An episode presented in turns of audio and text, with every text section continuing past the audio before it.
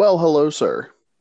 Hello, uh, everybody. We have no intro yet for this, so it's basically just us greeting each other and then saying welcome to another episode of In the Huddle. Yeah, we uh we need to figure out a at least like a theme song, like an intro theme song that we can play for like five seconds beforehand. Well, I can do that later on, like within the app itself. No, okay. Well, maybe maybe next show we'll do that. Yeah. What's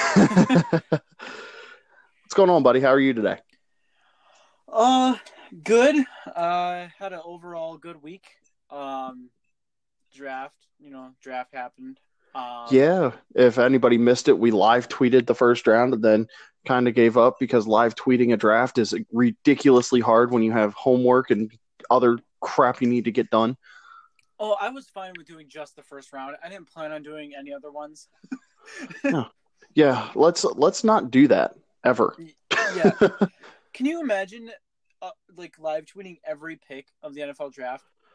Um, I mean, I think I understand why Mel Kiper is as insane as he is. That's a lot of tweets, like just in a short amount of time, and that was just the first round that we did. Dude, okay, so like the first six picks went by so quick. I was just like, uh, can you guys slow down? Like, I was all for the draft moving quick, but Yeah. I was trying to type notes, and then after a while, I was just like, you know what? I'm just going with impressions. I'm not even doing research anymore. Yeah, I didn't even like. I had a separate um document open that kind of had like a outline for all of my tweets because that's why that's why all my tweets like looked the same. Yeah. I just did that. I was like, you know, I I'm I'm not gonna type every single time. I'm just gonna copy paste and insert names. Like Now, see, you did it the smart way. you kind of were just like, oh, uh, Mayfield to the Browns, and you type Yeah. as fast as you can before the second pick. Yeah, that was pretty much how it was. It was like so. In, in case nobody saw, like I think I shared it on Twitter. Um, my uh, I shared a picture of my command center that ended up getting completely demolished by the end of it. I had my phone in my hand, my iPad unlocked and ready to go for searching. My computer was open to a Word document, and my TV was on to the draft.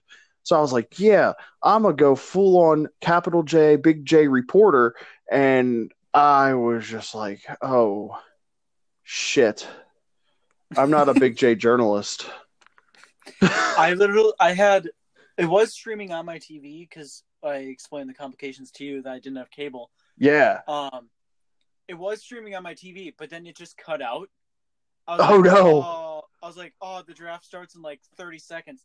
So I was watching it on my phone and then tweeting from my laptop, which was really weird because I never go on Twitter on my computer. Yeah, I never like- have, but I feel like that might be easier. Oh, it was way easier rather than switching between the draft and then Twitter, and then if I had other, you know, if somebody was texting me or whatever. Oh, it's so much easier. Yeah, it seems like it would be. You know what? What's going to be really fun is honestly, now I hate iPhones, but I understand, I think, why a lot of professional, like a lot of professional people use them because we get Apple stuff from Full Sail.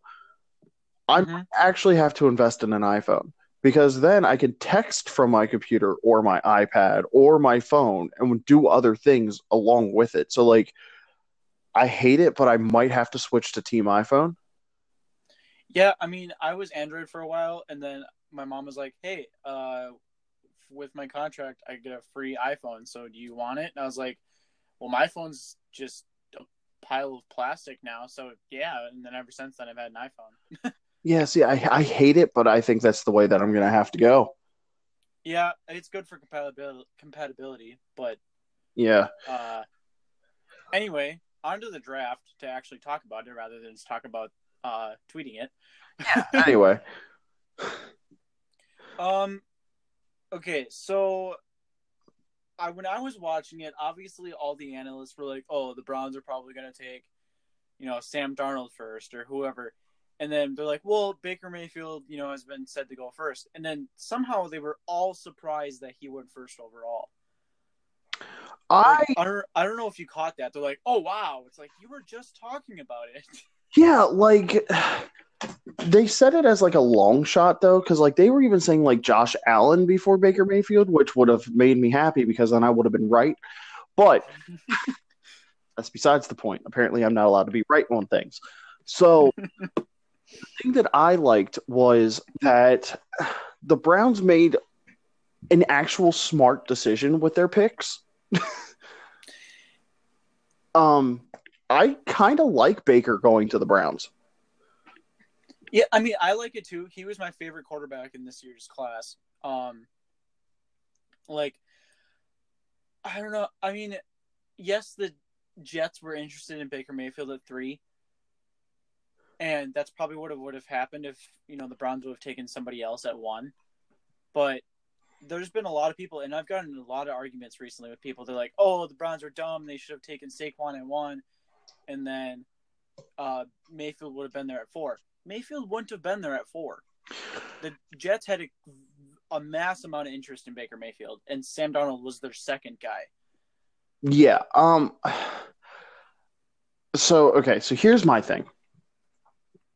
What I really would have loved is the Browns to take Saquon Barkley, but that's just because it would have fucked up the whole draft, and it would have made me happy. Yeah. Because like there as we go down through the list because i'm sure we're just going to cover pick by pick discuss it a little bit and move on. Um, baker mayfield makes sense but for them to take saquon it would have just made me happy because then the whole draft would have been messed up. Yeah and i mean yes seeing saquon you know going to the browns would have been cool because especially if mayfield would have been there at four even though he wouldn't have. If he would have been there at four having those two like out there, that would have been awesome. See, what? Okay, so we'll discuss it later.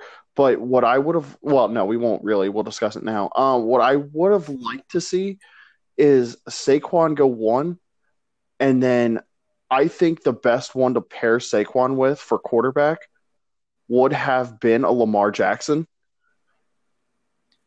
See, I don't. I mean, I kind of agree with that, but I think like in Cleveland, they're gonna want to have more of a prototypical quarterback, but can scramble when he needs to. Just than... hear me out for a second. Just okay. just just listen, because you have in Cleveland current. Well, okay, so say Cleveland would have drafted Saquon number one, you would have had Lamar Jackson at the quarterback position, right? So right there, mm-hmm. you have two. You have two explosive players, and I mean like true talent, explosive players, right? Yeah. Then you have a Carlos Hyde, tough guy, can block, can run. Then on the outside, Corey Coleman, Jarvis Landry, Josh Gordon. Uh, the amount of trick plays that Hue Jackson could have run, that would have been the most exciting offense in all of football. I mean, yeah, but could you really see them spending uh, one or a four on Lamar Jackson? No, no. I could have seen them I. I'd love to see them trade up. Well, yeah, but I think uh, we'll we'll discuss their their next pick. But Baker Mayfield, um, just to kind of give a little bit of the notes that I had, uh, won the Heisman. He is a career 66% completion percentage. 131 touchdowns, 30 interceptions, 14,000 yards. Mm-hmm. Probably the most successful quarterback out of all of them. Yeah.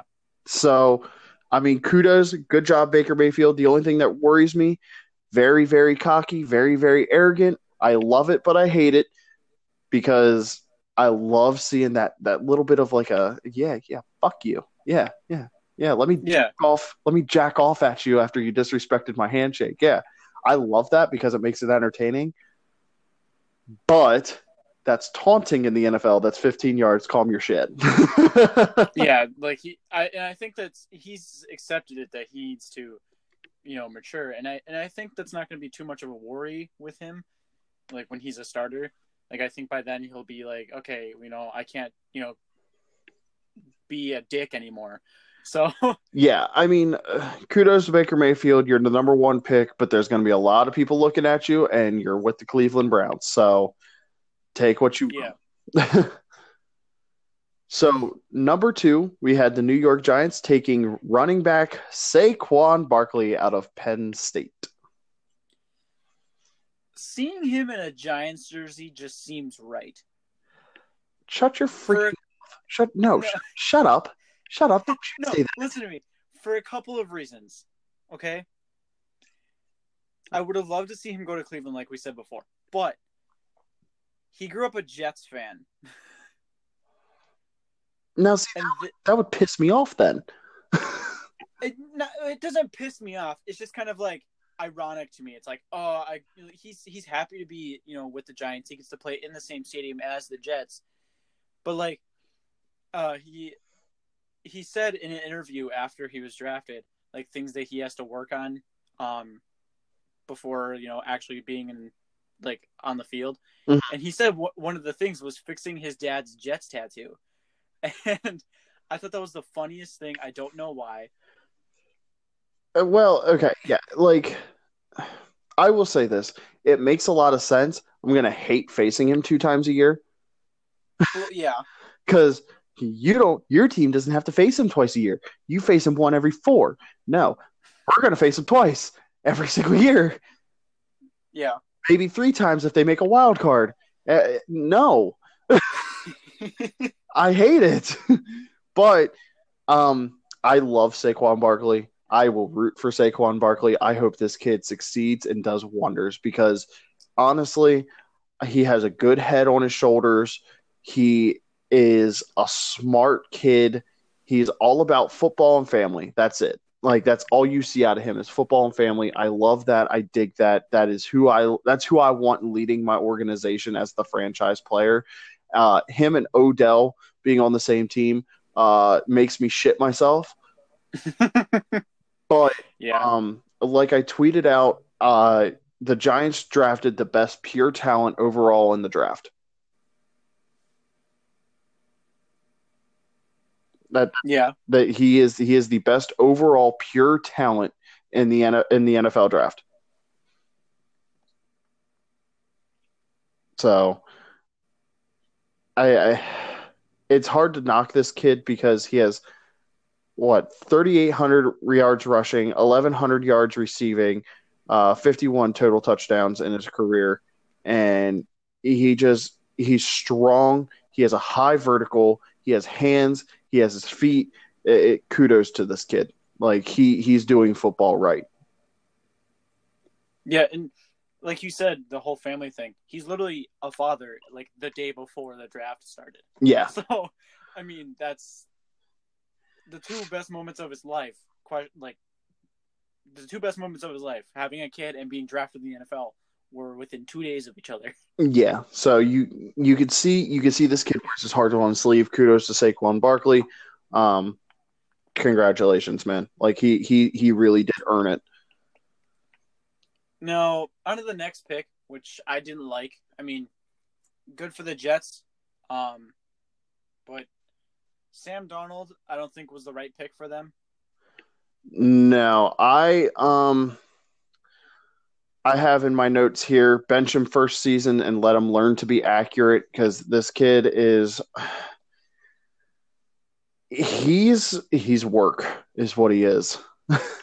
yeah, neat. Okay, I know like you're a big Josh Allen guy, but I, Josh Allen they've said that he can compete for the starting job with the Bills, mm-hmm. but I still think that he should sit a year, maybe two, behind AJ McCarron and learn because both him and Sam Darnold, admittedly, have accuracy issues. Oh yeah.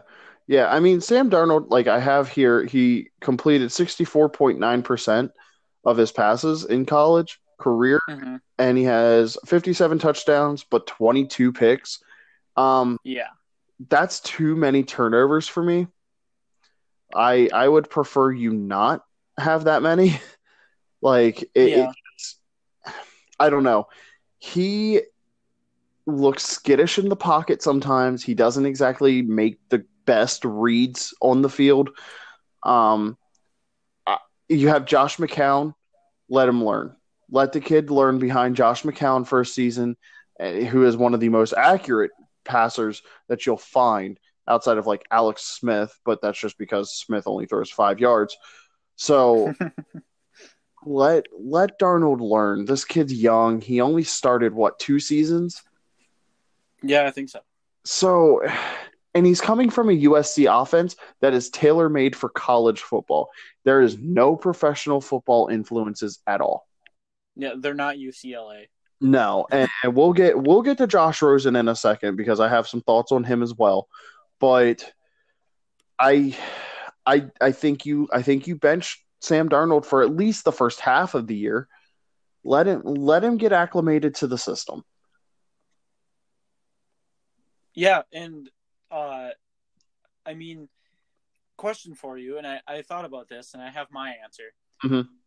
Okay, so the Jets now have five quarterbacks on their roster. Oh.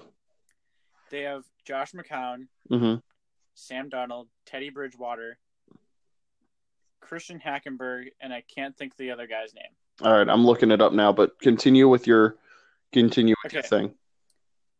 Say they get rid of Christian Hackenberg because nobody in the Jets organization likes him. And I can't I can't think the other guy's name. So Bryce yeah, Petty. when yeah, Bryce Petty. Say they get they trade those two guys away or they get released or whatever, and you have Josh McCown, Sam Darnold, and Teddy Bridgewater left. Even though Teddy Bridgewater being on the roster is iffy about his knee. Um say you have those three guys left and Josh McCown gets hurt like he did at the end of last season. Who do you put in? Sam Darnold or Teddy Bridgewater? I'd put in Bridgewater. See, I thought the exact same thing. If he's healthy, Yeah, if he's healthy and he's able to move, you put in Bridgewater because you know exactly. Yeah, whereas with Sam Darnold when he's on, he's electric. He is fire. When he is on, he he might be one of the most talented quarterbacks in the league. When he's off, hello Nathan Peterman. Yeah. like when he is off, he is off. He you have too much of an inconsistency with Sam Darnold and he's only 20 years old, I believe. Let the kid let the kid learn to play the game of football at a high level before you try to throw him out there to the sharks. yeah, I mean, if you're, you know, part of the Jets organization, I think yeah, exactly. That's the best option for you. Yeah. Let him learn under Josh McCown and he'll learn well.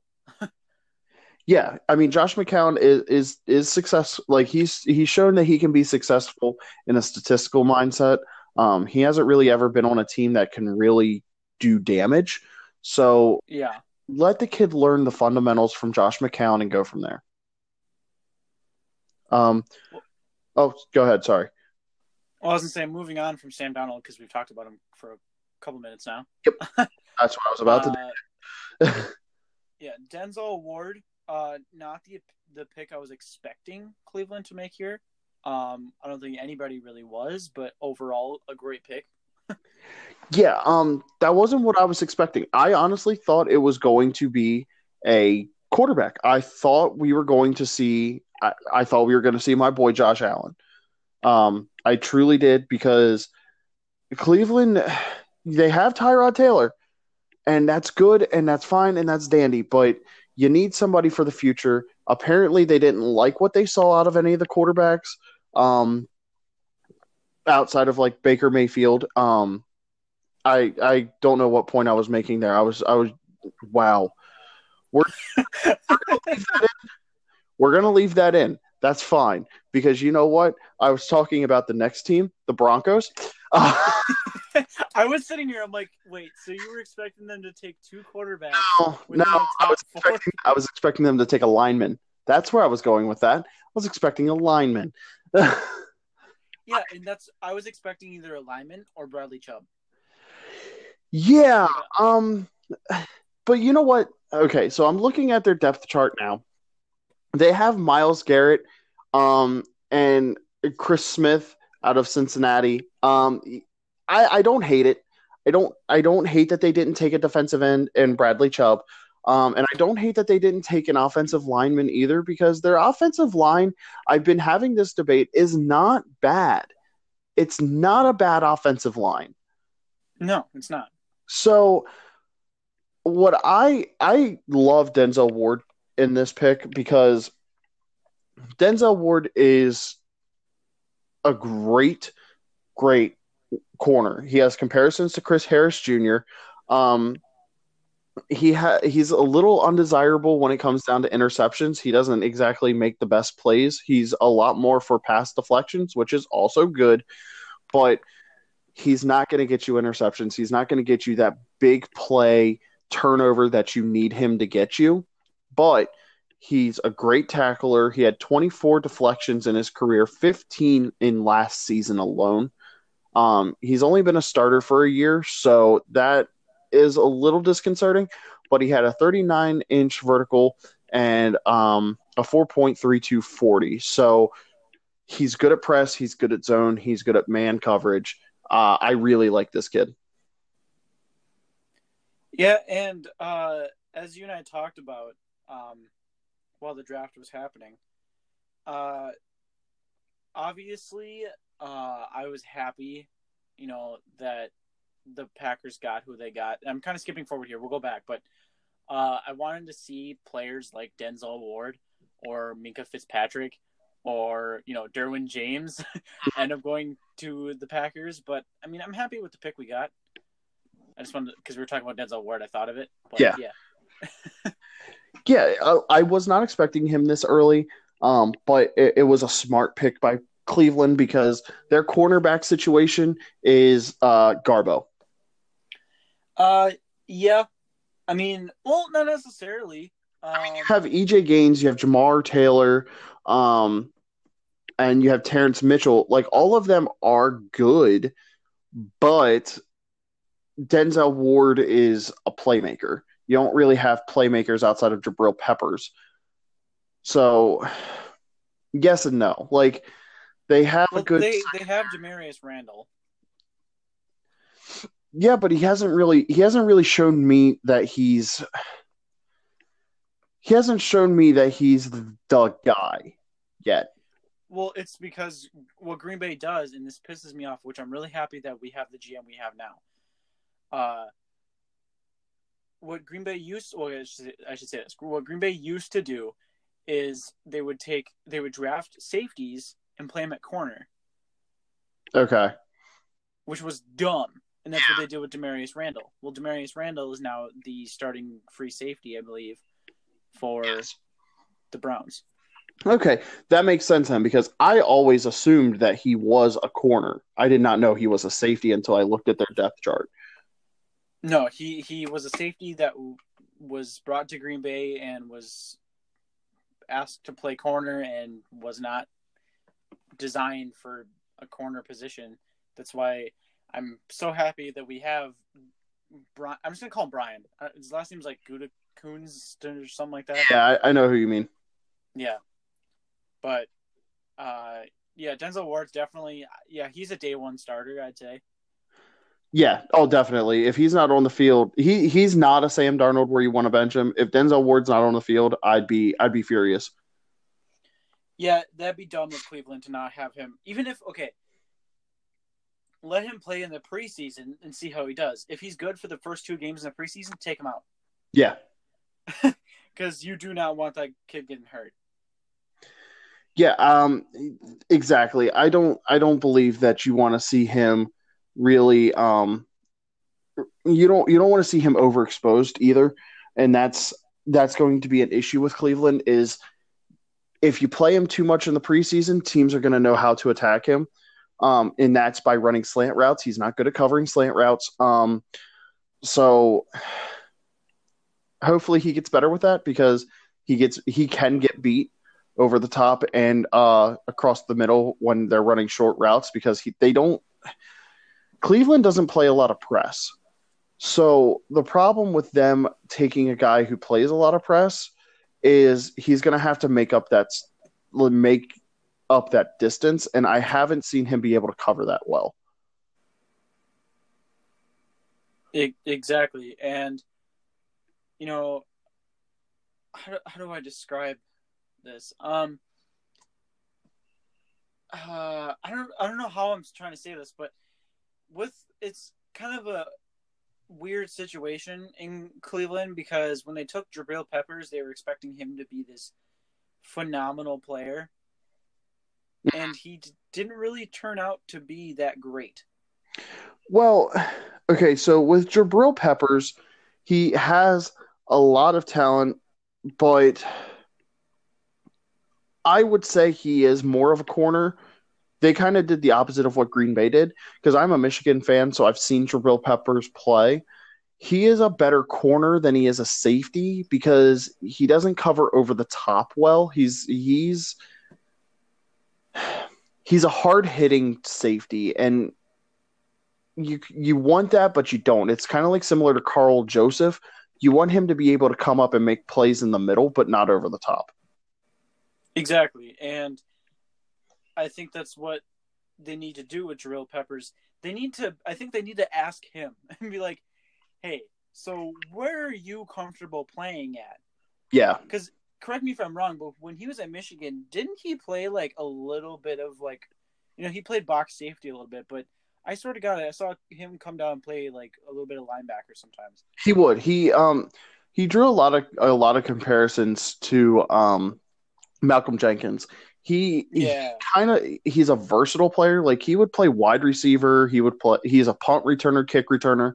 He um played safety, played linebacker, played corner.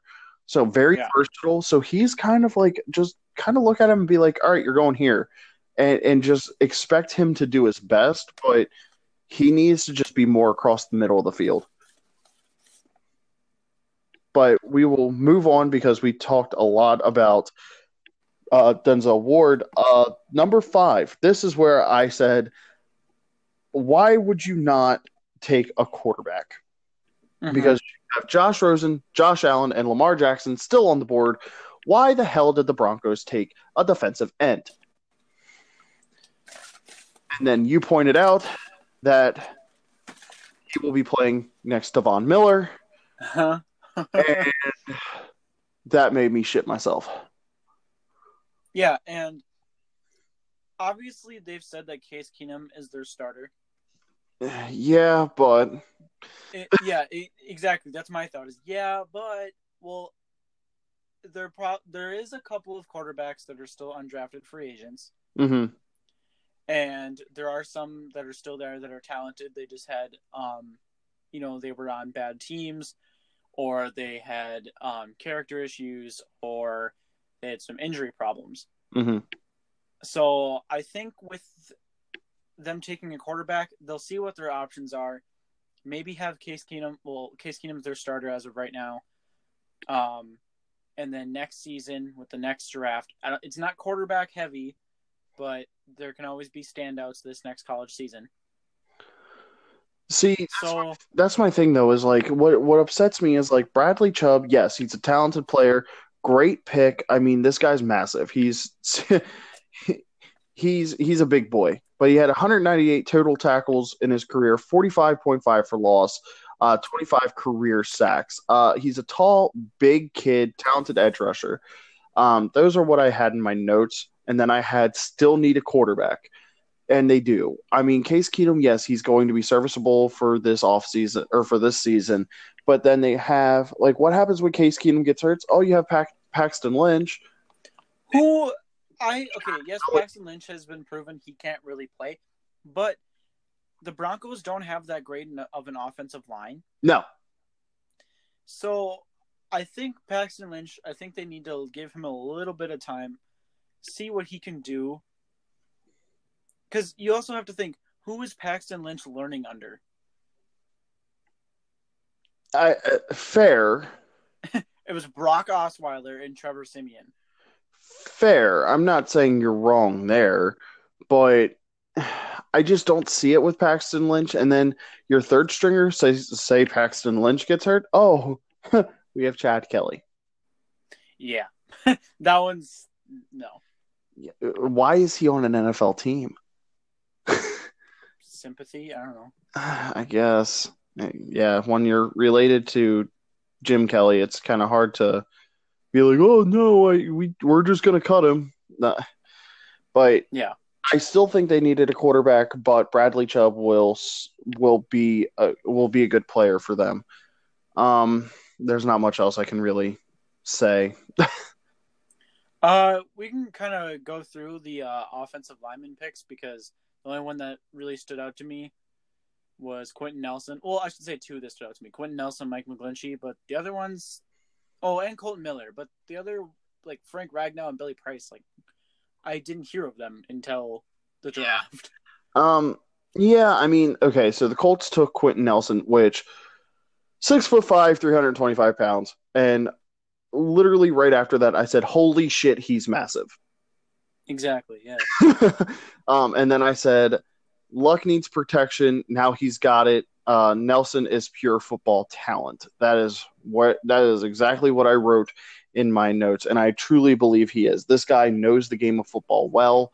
Um, he's going to be great for the blind side of Andrew Luck if he comes back, because we still don't know if that's exactly what's going to happen.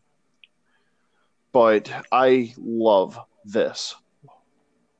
But Yeah. Regardless of who their quarterback is, they're gonna have protection with Quentin Nelson. Yeah, this is a guy that could take a double team and and really like take up two players. That way, a running back can get free for a little bit of a check down. Like this guy is built like a freaking ox. Yeah, he's insanely massive. yeah, so uh, good pick by the Indianapolis Colts. Uh, moving on, we had the number seven pick. The Tampa Bay Buccaneers were supposed to have it, but they traded it to Buffalo, who picked yo boy Josh Allen, quarterback, Wyoming. I love this. I love this move. I Hmm, I wouldn't have taken Josh Allen because of how Buffalo is. Um but him learning under AJ McCarron, who has yet to really be a actual starter in the NFL, um I think can work out well. Obviously he's a better backup than Nathan Peterman will be. Yes. But um, would I have taken him over Josh Rosen?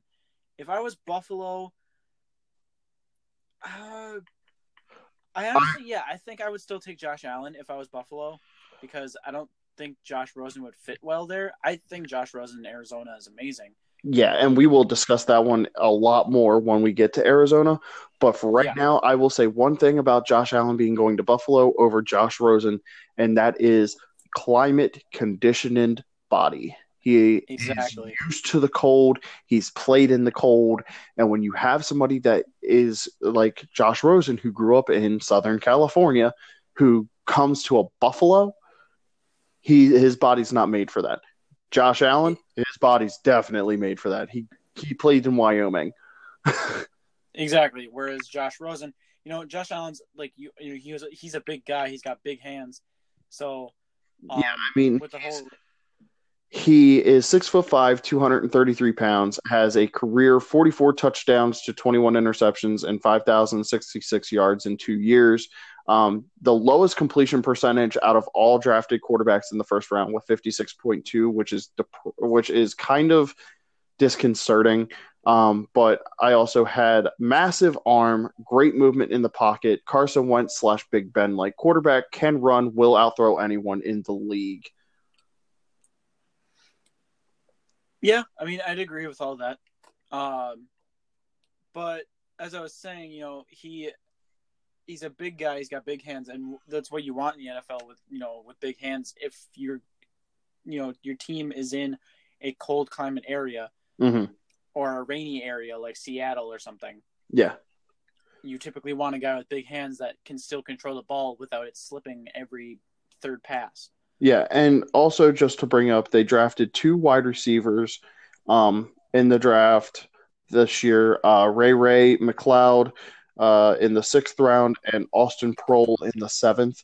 Um, on top of having uh, Kelvin Benjamin and Zay Jones. Oh, and you also have Charles Clay. Oh, and you have LeSean McCoy and Chris Ivory. Um, they have a lot of talent around him. Uh, the offensive line is serviceable. It's not great, but it's not terrible.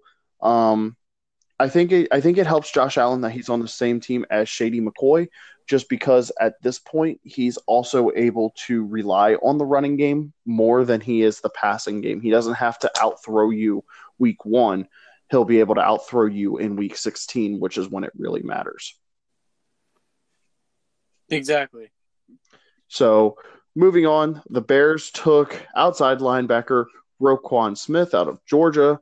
Um, I really liked this a lot. I I honestly thought that this was probably the best pick the Bears could have made because it uh, they said that they're going to stay with Mitchell Trubisky. So um, if that's their choice, then by all means, get somebody that can operate on the other end of the def- or on the other end of the team, which is defense. Because now you have Aaron Lynch, Roquan Smith, Danny Trevathan, and Leonard Floyd, which is terrifying. Yeah, that's definitely a great linebacking core. Yeah, it is a, it is an outstanding linebacking core. Then you also have uh, Jonathan Bullard and Akiem Hicks as a defensive ends, and Eddie Goldman as your nose tackle, who I still don't believe is going to be their starter for long. Um, so I can expect them to take probably a probably a defensive tackle maybe next year in the first round. Um, but their front seven is talented. Then you also have Prince Amukamara and Kyle Fuller as your starting corners. So they really beefed up the defense this past year. Um, and adding Roquan Smith is just icing on the cake, really, for me. As someone who, uh, you know, is a Packer fan and plays them twice a year, I'm okay with facing that. Well, I'm actually not okay with facing that offense because I forgot about Allen Robinson and Taylor Gabriel. Yeah. but uh, facing that defense is not going to be fun next year at all. No. And uh, I mean, their defensive line isn't like top tier. It's up there, but it's not top tier. So I'm not too worried about that. But it's their linebackers and secondary that I'm worried about. Mm-hmm. So. Yeah, I mean, Akiem Hicks is going to hit you uh, no matter what because I think Hicks is very talented. I had him on my dynasty uh, football team last year in uh, fantasy football, so he's definitely he's definitely got talent, but you're right. Their their front their front three that they're going to run because they run a three four. Uh, it isn't exactly terrifying, but that linebacking core that's going to be coming at you in the second level, that's god awfully terrifying. so, um, moving on from Roquan Smith, we have um, Mike McGlinchey, offensive tackle out of Notre Dame, being taken by the Niners. Um, at this point, I said uh, second offensive lineman to be taken in the top 10. I'm starting to sense a trend. Protect the better young quarterbacks. And I said, this is making Mike Golic happy. exactly. Both offensive linemen at six and nine were from Notre Dame. and I it's because you have your you have your franchise guy in Jimmy Garoppgoat and Garoppgoat. Garoppgoat, yeah. Uh, uh, hashtag not the expert for that nickname. Uh, I don't know if you watch him on YouTube or not. I, I do. That's why I laughed. Yeah, he's I I love NTE. Shout out to him. Um, but yeah, when you when you start seeing this, you have the Colts beefing up their offensive line to protect Andrew Luck, and then you have the Niners beefing up their offensive line to protect Jimmy Garoppolo. I I love it. I think this guy's great. He's another big big guy.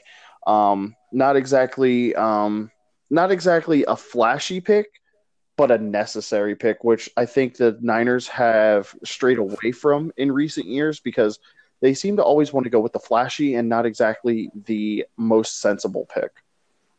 Yeah, and that's what I noticed as soon as they picked Mike McGlinchey. I was expecting, you know, a linebacker, you know, somebody that they were everybody was expecting them to take, but no, they went with the obviously it would be boring to the average consumer. Yes. But to someone who truly understands football, you think, "Oh, okay, that makes sense, you know, you need to protect Jimmy G." So, obviously that's a great pick whereas, you know, to the average person watching it, they'll be like, "Oh, why didn't they take Tremaine Edmunds or something like that? Mm-hmm. Yeah, it's and I just pulled this guy's um uh size up Yeah. because I, I just couldn't think of another word for it. His height and weight. Um, he's 6'8", 309. This guy's huge. Fuck. Yeah, I didn't realize he was six eight. This guy is six foot fucking eight. That's like throwing over King Dunlap and Michael Vick being back there. That was entertaining as hell because all you saw was five foot ten Mike Vick and a six foot seven King Dunlap huddled together, and it was just entertaining. But Jimmy Garoppolo is like six three, six four, so he has a better look. Uh, he has a better stance than Mike Vick does. Wait, can you imagine? Okay, just imagine if uh, your Eagles took uh, Mike McGlinchey with how big he is, and can you imagine having? Uh, oh my god, I'm blanking on his name right now. Darren Sproles. Darren Sproles having them in the same huddle. How hilarious that would look! Because because Darren Darren Sproles, Sproles is like five three. well, he's.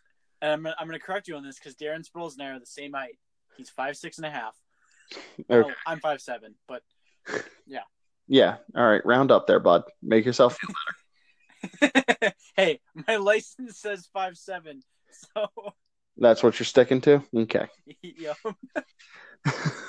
I am not a tall man. Speaking of Mike Vick, hold on. I have to find it. Did you see that he took a uh, offensive coordinator job? Yeah, you tagged me in on Facebook. Remember? Yeah. Okay. I didn't know if I did. Um, but he's going to be an offensive coordinator for the Alliance of American Football uh, next year. Um, oh, what team is it? Hold on. I have to find it. I have to find it. I have to find it. Well, it's a, it's Atlanta's team, but I can't. No, I don't remember what they're called. Yeah. Um. Oh shit. Um. Hold on. I'm finding it. Oh yeah, it's also being helmed by Brad Childress, the team itself. Mm-hmm. And um, just tell me what fucking team it is. All right, I can't remember the team, but uh, he's he's the offensive coordinator of a team, and I thought that that was interesting because if they're going for pace of game, he's the guy to really keep it going. Exactly, and that's why we tagged me in it. When you tagged me in it, I was like, uh, I hope to God that this is for a coaching job or something because he is not going to be playing anymore. And then I clicked on it, and I was like, I I was like, all right, if like Brad Childress is like, oh yeah, you're also my quarterback. you are a coach player. It is okay. It's like, no, Yeah. no please don't. But uh, moving on to the NFL because the AA the AAF is not for another year. We have the Arizona Cardinals at pick number 10 taking Josh Rosen. Now, these are the notes that I have. Most Q, most ready QB, but only when given time. Can't make reads under pressure. Durability concerns. Good at reading a field. Uh, 59 touchdowns, 26 interceptions over three seasons a 61% completion percentage, 9,300 yards, and he is six foot four, 218. So he's good with time, terrible when he's rushed, which is going to be difficult because the Arizona Cardinals have no offensive line. Yeah, He, I, I have nothing else to say, but yeah. yeah, he's going to have a tough time in Arizona, but I think that this is the best pick that they could have made. Yeah, uh, with Carson Palmer retiring, Blaine Gabbert leaving, Drew Stanton going to the Browns. Um, who was left? Uh, Glennon, and then they picked up Bradford. Oh yeah, that's well, Bradford. Okay, Bradford. Bradford should be the starter. Uh, should be the starter at the opening of the season. He should, and then he's gonna get hurt. Yep. More than likely. Yep. I'm I'm gonna say it right now. Bradford's gonna hurt get hurt before week four. Mm, yeah, I could see that. Now, after that, do they just say put in the rookie, or do they put in Mike Glennon? You know what? He was drafted with a ten pick. Put in Glennon. Give him a year. Same with same with um, Sam Darnold, because you don't want to feed Josh Rosen to a hungry defense when he has when he's already been hurt a lot. Yeah. So And that scares me because if you're coming into the league hurt, then you're going to get the Sam Bradford rep. And you being on the same team as Bradford uh, scares Well, me. And plus, UCLA they had a pretty good offensive line, they did. so it's going to be a big difference for him. Well, I mean, di- there's already a huge difference between going to college to uh, the NFL, but When you go from a decent team to a shitty, like to a, a decent offensive line to a shitty offensive line, that transition becomes much harder. Yeah, he went from I don't even know what offensive line you could compare it to uh, at UCLA to like I- I don't even know. There's a lot of teams that didn't have very good offensive lines in college this past couple of years. Yeah, like there's been a lot of sacks and a lot of the quarterbacks are getting hit. So that's what kind of scares me about some of the guys coming in.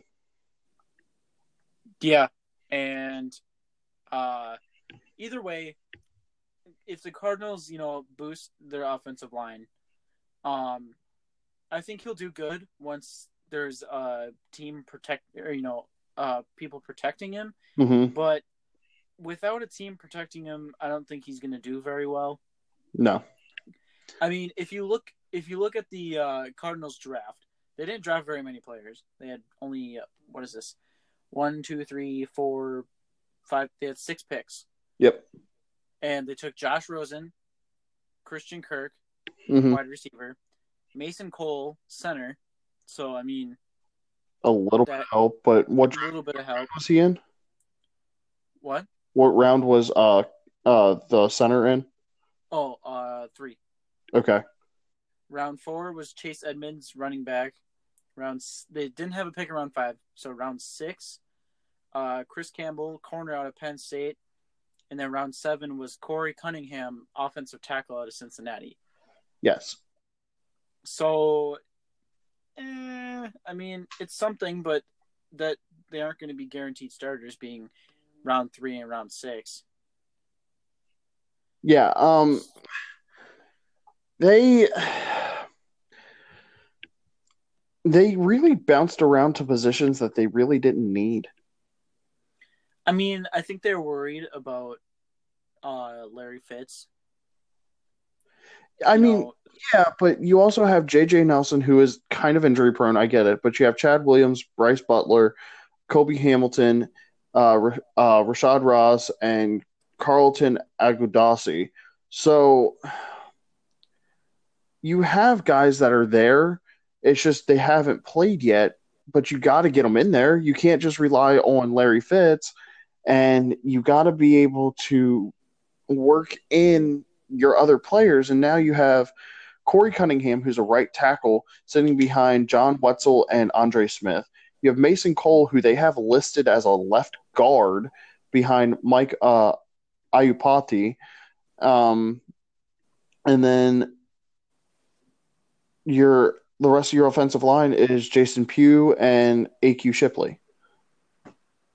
yeah, So I wish they would have beefed up their offensive line. Their corners are what they are. You have Patrick Peterson. You should have kept Tyrann Mathieu. Um, but Christian Campbell, maybe he works his way in as like a dime as a dime corner. But other than that, I don't see it. yeah. Uh, so I think these next couple of picks, except for the ones that really stood out, we're kind of just gonna speed through a little bit. Yep.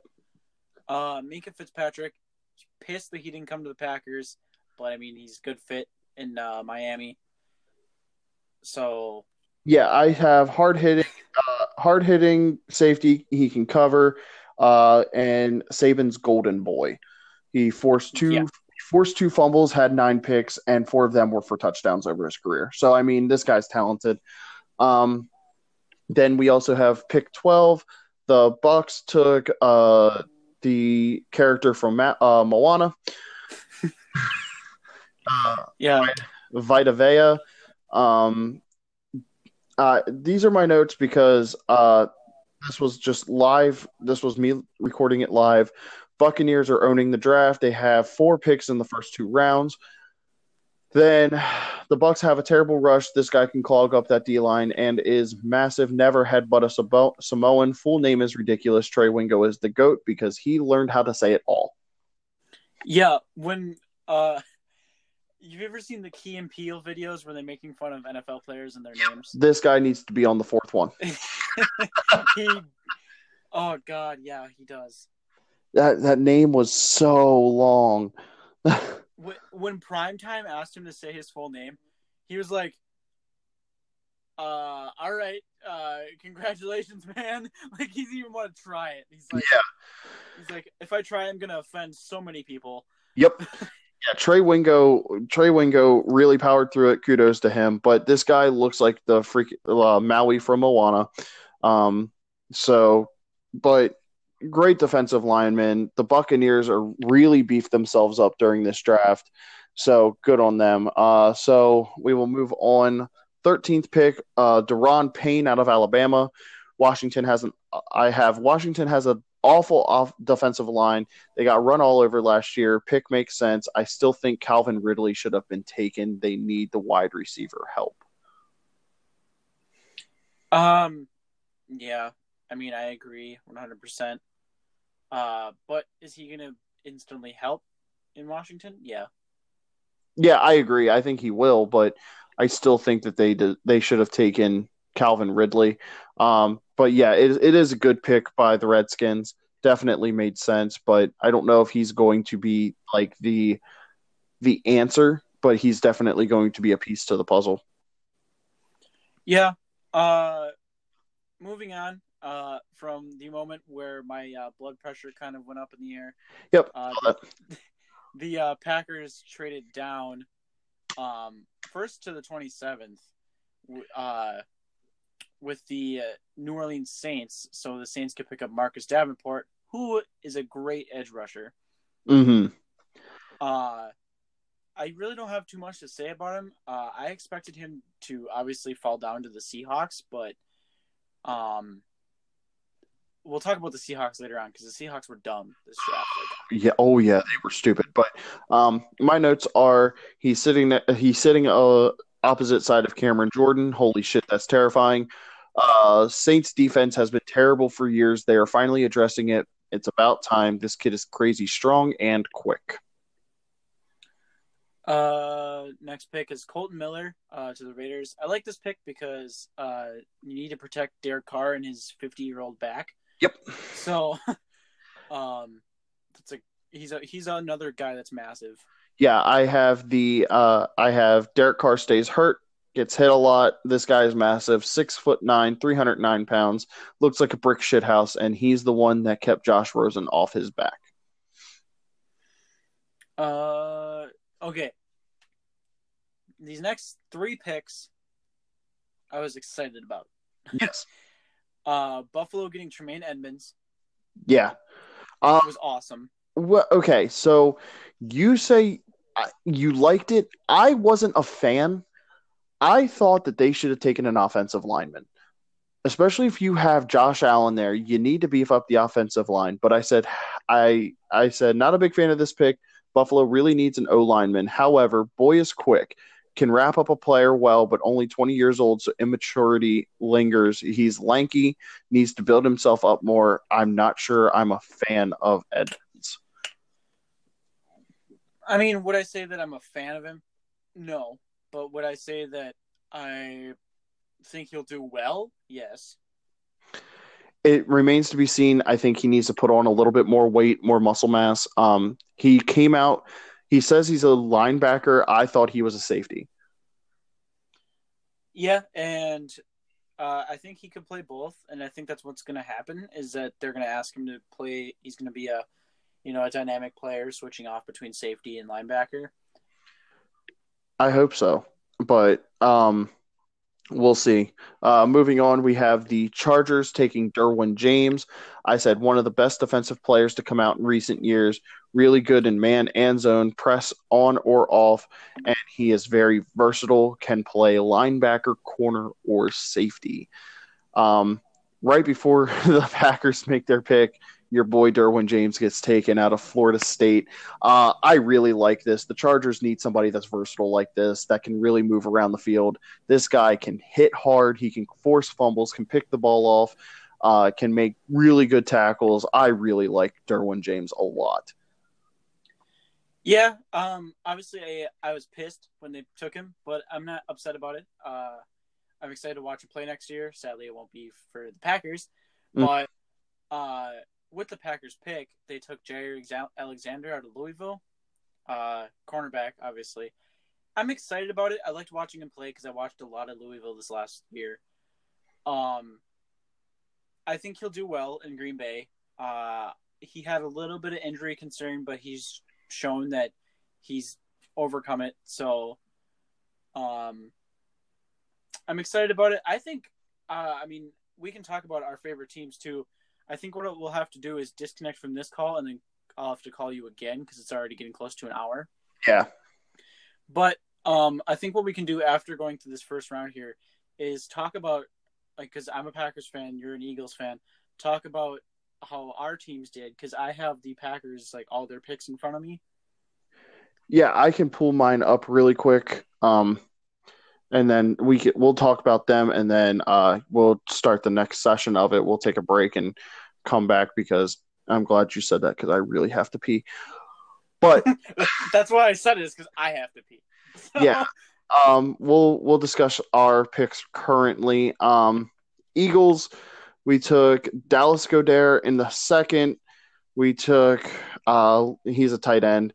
We took Josh Sweat outside linebacker in the fourth alongside uh, Avonte Maddox, uh, who is a corner. Then we took a right guard and Matt Pryor in the sixth, and Jordan Mailata in the seventh, uh, who is a rugby player. And dude, this guy is freaking legit. He's terrifying. The only the only concern I have is that he's never played a down of football. Don't care. Gonna, fullback. Okay, even if he can't, yeah, exactly. If he can't grasp the tackle position, which I think he will, I think he'll grasp it fairly well. If he, like you're saying, if there's a trick play that you want to run or something, put him in at fullback. If it's like, you know, inches to the uh, oh, end zone. Yeah, yeah. Don't put pads on him either. This dude's legit, like massive. Like I saw his rugby highlights. This dude towers. Yeah. He's six foot eight. 345. This guy is huge. yeah, and there's been videos of him, you know, trying to play tackle, and he's done decent. Oh yeah, I think that he's going to be. Uh, I think he's going to be a sleeper pick for like when Lane Johnson needs to come out, and you just slide him right in there, or like on a goal line set, even running like on the uh, special teams. I think that he's going to be just fantastic. So I'm I'm I like a lot of our picks. Um, I'm glad that we got another tight end because now we have somebody to back up Zach Ertz and Dallas Goedert is um, definitely talented. He is he's able to catch the ball. Not exactly the best blocker, but um, he can really make big plays downfield. Uh, our linebacking core just seems to get more and more stacked every time I look at it. Um, and then Avonte Maddox, we need help at the cornerback position. Uh, not a whole lot to say there because we haven't really been able to stop anybody with our corners. So hopefully he's able to step in and step up. But other than that, I mean, we only had what five picks, five, yeah, five picks this year. Um, I liked it. I liked a lot of our I liked a lot of our uh, picks outside of maybe a Matt Pryor. I don't really see where he fits in on our offensive line. So maybe he's maybe he gets demoted to practice squad and then comes back, but I don't know. Other than that, I really enjoyed our draft. Uh yeah, I enjoyed the Eagles draft, but obviously being a Packers fan, I'm more biased towards the Packers who did phenomenal uh, their their grades for the draft. Day mm-hmm. one was an A, day two was an A, and day three was a B plus. Okay. Uh, for Brian, like I said before, for his first year as GM, I think he had a phenomenal draft. He's very smart about it, getting a first from next year from the New Orleans Saints. Yeah, I I really ma- I I like that move a lot. Uh, but to run through here, like I said, we said before, you got Jaire Alexander, uh, corner out of Louisville, who's going to be great. Josh Jackson, who fell to the second round, which I was happy about. Mhm. Uh, corner out of Iowa. Round three, we got Oren Burks. Uh, I know there was interest in Arden Key, but he ended up uh, not going to the Packers. Uh, he went to the Raiders, I believe. Uh, he's a linebacker out of Vanderbilt. Round four, we got Jamon or J'Mon Moore, wide receiver out of Missouri. This kid is built like Jordy Nelson, but faster. Yeah, I saw him. Um, I I I really like that pick by them, especially because Missouri likes to run those uh those streak plays, and that that's where this kid's going to excel. So kudos to him. Uh, round five, we had three picks. We got Cole Madison of Washington State. He's an offensive lineman, uh, which I think Green Bay will plug him in somewhere. I'm not going to say he's going to be a starter, but I could see him being a backup if needed. Mhm. Um, with the second, well, not second pick, but the 35th pick in the round five, we got a punter, uh, J.K. Scott out of Alabama. Okay. He's one of the best punters in this class, which I mean, that's a weird thing to say, but uh, with the 37th pick in round five, we got Marquez Valdes Scantling. I I guess that I don't know if I'm saying his name right, but he's a wide receiver out of South Florida. Another great pick. Uh, round six, we got the guy who I wanted them to get in round two, and I did not expect him to fall, especially to round six. Equanimous St. Brown. Yeah. Uh, that's gonna be just a great name to hear being announced. Yeah. But uh, yeah, wide receiver out of Notre Dame. Round seven, uh, we got James Looney, defensive end out of California. He's uh, definitely someone that we can plug into the defensive line. Say Muhammad Wilkerson doesn't really say he needs to be pulled out more often than needed. Mhm. Uh, you can plug in someone like, you know, uh, James Looney. Yes, we have other defensive ends that were great backups, but uh, with the 21st pick in the seventh round, we got Hunter Bradley, long snapper out of Mississippi State. you guys have Um, picks. Holy hell. yeah, we had the we had the most picks this year. We had 12. That's ridiculous. I didn't realize you guys had that many picks.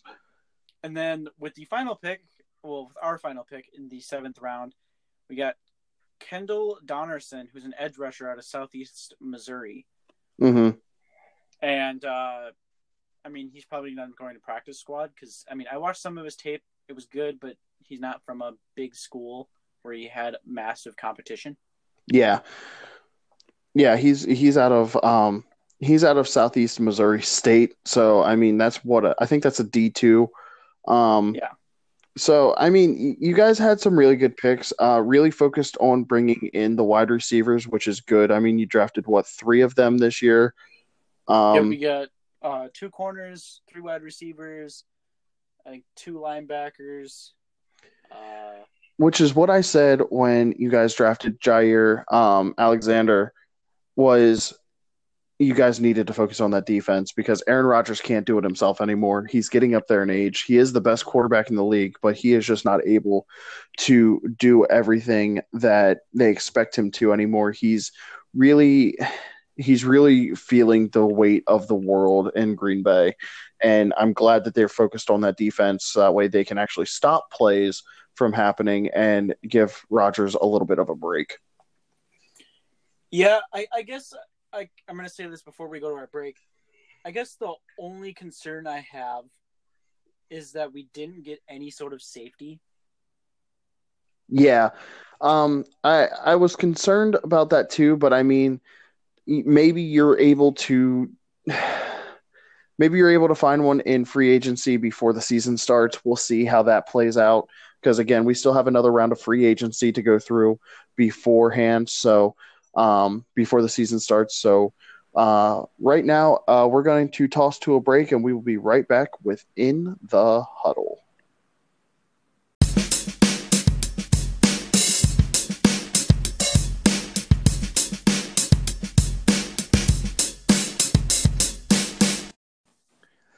And welcome back to In the Huddle uh, after that short break. Uh, so, Michael, I found I found something uh, while we were taking our quick break, and uh, it's going to blow your mind a little bit. Uh, Dallas Goedert, second round pick of the Philadelphia Eagles, has a GoFundMe started on him. Uh, they're trying to get him to change his name from Dallas to Philly. I I saw this, and as uh, I'm saying this to you as as you are a Philadelphia Eagles fan, your fan base never change because that's amazing. I think like the two best fan bases in football are the Bills Mafia and Philly Nation. Um, just because the Bills Mafia pulls off the uh, pro wrestling moves that I love in parking lots, and the Philadelphia Eagles fan base are just so outrageous that they try to get a guy to change his first name because it's Dallas. There's just complete disregard. That could be his grandfather's name, and there's like, eh. Yeah, your name's Dallas. Change it. like, yeah, like he could be like Dallas Goedert the eighth, and it's like, no, no, no, not here, not here. ending your lineage here. yeah, now now you are Philly Goedert, and you're gonna start a new one. Your kids will will be Philly, and then watch one of his kids like they end up like you know they end up going being great in college football, and like it goes getting drafted by Dallas. Getting, getting drafted by Dallas or like the Giants or something. That'd be great. Um, but uh, we do apologize to everybody at home. We understand that this one is a long one. Um, it's not exactly easy to do a draft special in under an hour, so we kind of broke this up into two parts. Um, what we're going to continue with the 19th pick. The Dallas Cowboys took Leighton Vander Esch, uh, inside linebacker out of Boise State. Um, in my notes, I have it written down. I just I, I, I don't understand this pick. They have a decent interior defense. Um, I believe they needed a wide receiver. Uh, great overall athlete, but you can't justify that he should be picked here. Yeah, um, he should have kind of fallen to the second round, but Jerry Jones was just shaking in his boots, like trying to. He was freaking out, thinking, you know, this guy might end up being a first round pick, and all the other good linebackers were gone. So I think what he did was just jump. He jumped the gun. Should have taken one of the great wide receivers that were available in the first round. Um, overall, not a good pick by Dallas. Yes, I think he'll come in and be good. Um, uh, he did great at Boise State. Uh, his high school football experience wasn't. It was very irregular, coming from an eight-man team. Um, yeah, I never, I never really understood that the eight, the eight on eight football. Like I grew up in a town that I thought was small. Um, and it apparently is not. I graduated with 550 kids in my class. Um, apparently, that's not normal. well, okay, it's normal. Like you're you have more than normal standard. Like my class was 66 kids, and before my uh, hometown school consolidated with a school that was about 20 miles from here, we were 11 kids or 13 kids. Sorry. So See, I don't I don't understand that small towns like that exist um, our like main business that we have is a gas station. I guess like we have a lot of like we have a lot of gas stations, but like I always thought that my town was small, but apparently we're massive. uh, I mean, my uh, um stepdad, his graduating class was eight hundred something. So, I mean, I can understand where you're coming from. That's crazy. Like I can't even imagine 800 kids being in a graduating class, but um, we're gonna we're gonna keep the ball rolling here because we are we are running a bit long on this episode.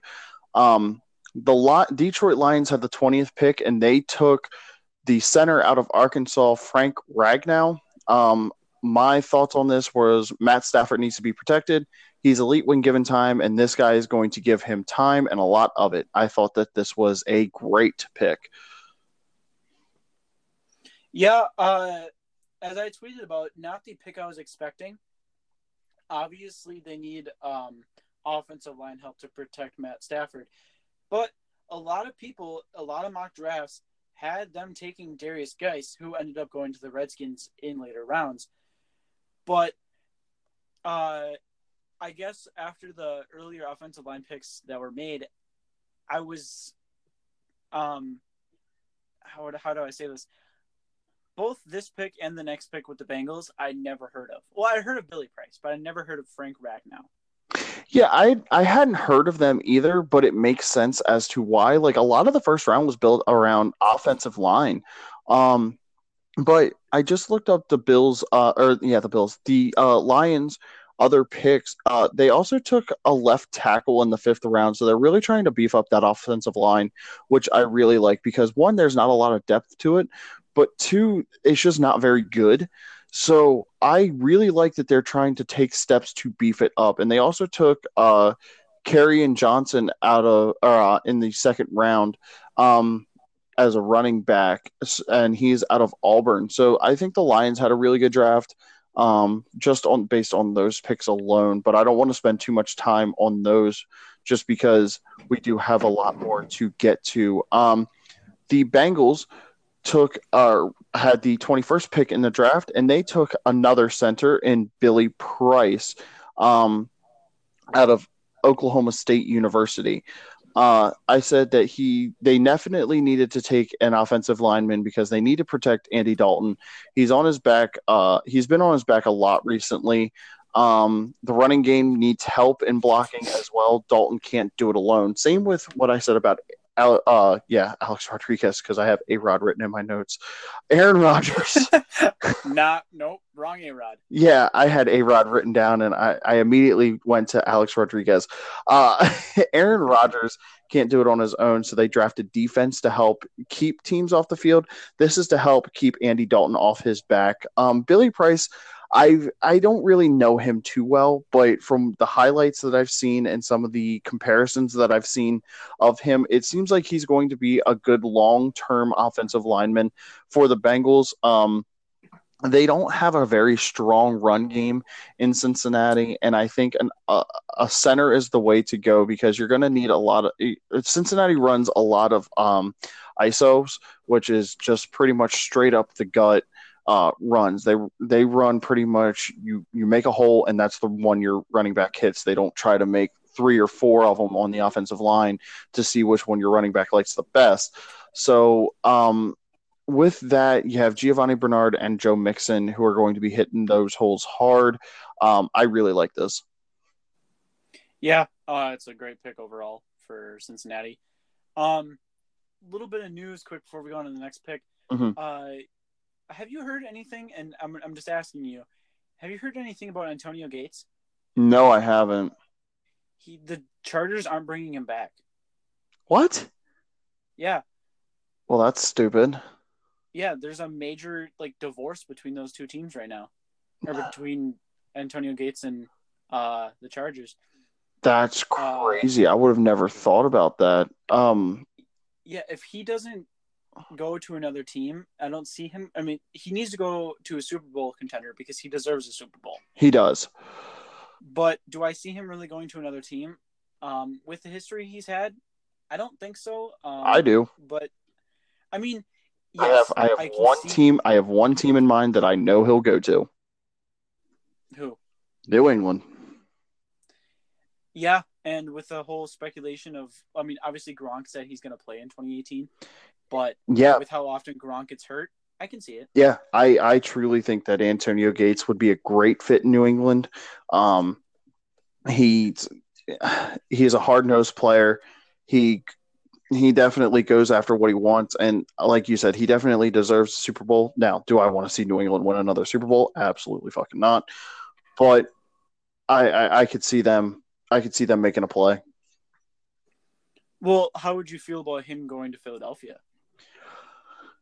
I really don't want him. Um, I like that we're trying to keep the team young. Um, we have Zach Ertz already, uh, and we have a couple other tight ends outside of him and uh, Goedert. So I don't I don't want to see Antonio Gates coming to Philly. I don't think that we can afford Antonio Gates to be honest. Um, another team that I could see him going to would be like a Houston. So Sorry, where was that? You kind of cut out for a second. oh no, it's fine. Um, I think he'd go to like I think he'd look good uh, down in Houston with the Texans. Oh, yeah, I could see that. Gives Deshaun Watson another weapon to throw to. Um, that would that would be a good one. Um, I mean, we've seen Green Bay pull this move a couple times, like with Martellus Bennett. I could see him going to Green Bay. Um, you know how a uh, how A Rod likes his tight ends. Well, I mean, Green Bay does have Jimmy Graham. That's true. So, I mean, after Jimmy Graham, though, I'm pretty sure Richard Rodgers left the team. He did. Um, oh, and you can't forget that. Uh, um, well, you guys don't have Trey Burton anymore. No, but we have uh listed you right now. Richard we- Rodgers. Huh? You you guys have Richard Rodgers. That's why I was That's- thinking. like, Yeah, yeah, yeah. I've I kind of forgot about that for a second too. We have we have like six tight ends on our team currently. Yeah. So I mean, uh,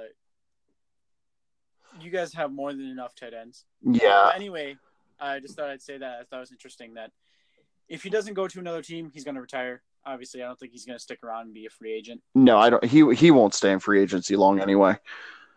Yeah, whether he gets signed to a team or he retires. I, I mean, I'd love to see him retire with the Chargers. And if he goes to another team, wins a Super Bowl, um, I could still see him signing that one day contract that a lot of players do with the Chargers and retiring as a Charger. I mean, Dawkins did that with the Eagles, so I I agree. I think that that'll be that'll be something to look at. Um, but let's move on with the draft. Um, the Tennessee Titans had the 22 over, 22nd overall pick, and they took Rashaan Evans, inside linebacker out of Alabama.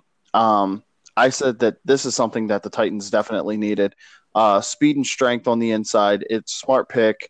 Uh, Malcolm Jenkins esque player. Um, this guy is very versatile. He can move all over the field. Um, I really like this. He can play inside, outside, uh, and move up to safety and or like drop into coverage like a safety would if needed. Yeah, uh, especially with Avery Williamson going to New York to the Jets, and then Wesley Woodyard being as old as he is. Mhm. Uh, I think yeah, it's a great pickup by Tennessee. Uh, with the uh, next pick, the Patriots, everybody everybody was expecting the Patriots to take a quarterback in the first round, Mm-hmm. especially with the Lamar Jackson interest that they had. Um, but with that, with the uh, 23rd pick, they got Isaiah Wynn, offensive tackle out of Georgia, which makes sense. You have to protect your 40 year old quarterback, but you also want to find that replacement, which I believe they did in later rounds in the draft. Um, I mean, I don't know if that's really a replacement that they found in later drafts. Uh, they they took a seventh round QB and Danny Etling. So I Yeah. mean, um, it could be another Big Dick Tom, but uh, I don't see that being their replacement. Um, they took two, or they took only one offensive lineman this year, which I find ironic. They've lost a lot of players on the offensive line over the last three years, and right now they have uh, this is the start, the opening day depth chart that I'm looking at for this coming year. Uh, Lee, uh, Ang- La- Adrian Waddle uh, uh, as left tackle, Joe Thuney at left guard, David Andrews at center, Shaq Mason at right guard, and Marcus Cannon at right tackle. I don't know if I like that offensive line because one, I I, I don't. I've never heard of really anybody outside of Shaq Mason. Yeah. Um. So I like the pick because they need to beef up that offensive line, but I still think that they should have gotten a quarterback that a lot earlier than the seventh round, in my opinion.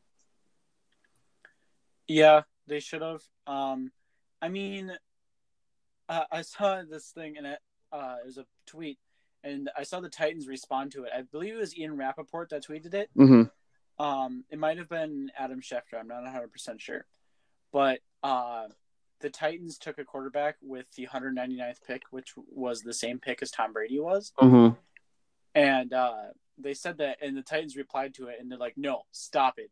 hmm so I just thought it was really really funny that uh, the Titans actually like. I, I, shouldn't say I find it funny they took a quarterback because their backup quarterback situation isn't that great, but obviously they want Mariota to be their um, quarterback of the future. And, So and Mariota is, and you can see that he's getting better over time. But I agree. Yes, they needed a backup quarterback. Um, and I think it's smart for the Titans to take a quarterback because if Mariota were to get hurt, then they're going to be lost with no one else. So it, it's smart. I agree, but we all know that Mariota is the the key holder pretty much. yeah, uh, but on moving on with uh, late round picks for some reason. Yeah. Uh, the twenty fourth pick. I, I like this pick actually for the Carolina. Uh, taking DJ Moore, uh, wide receiver out of Maryland.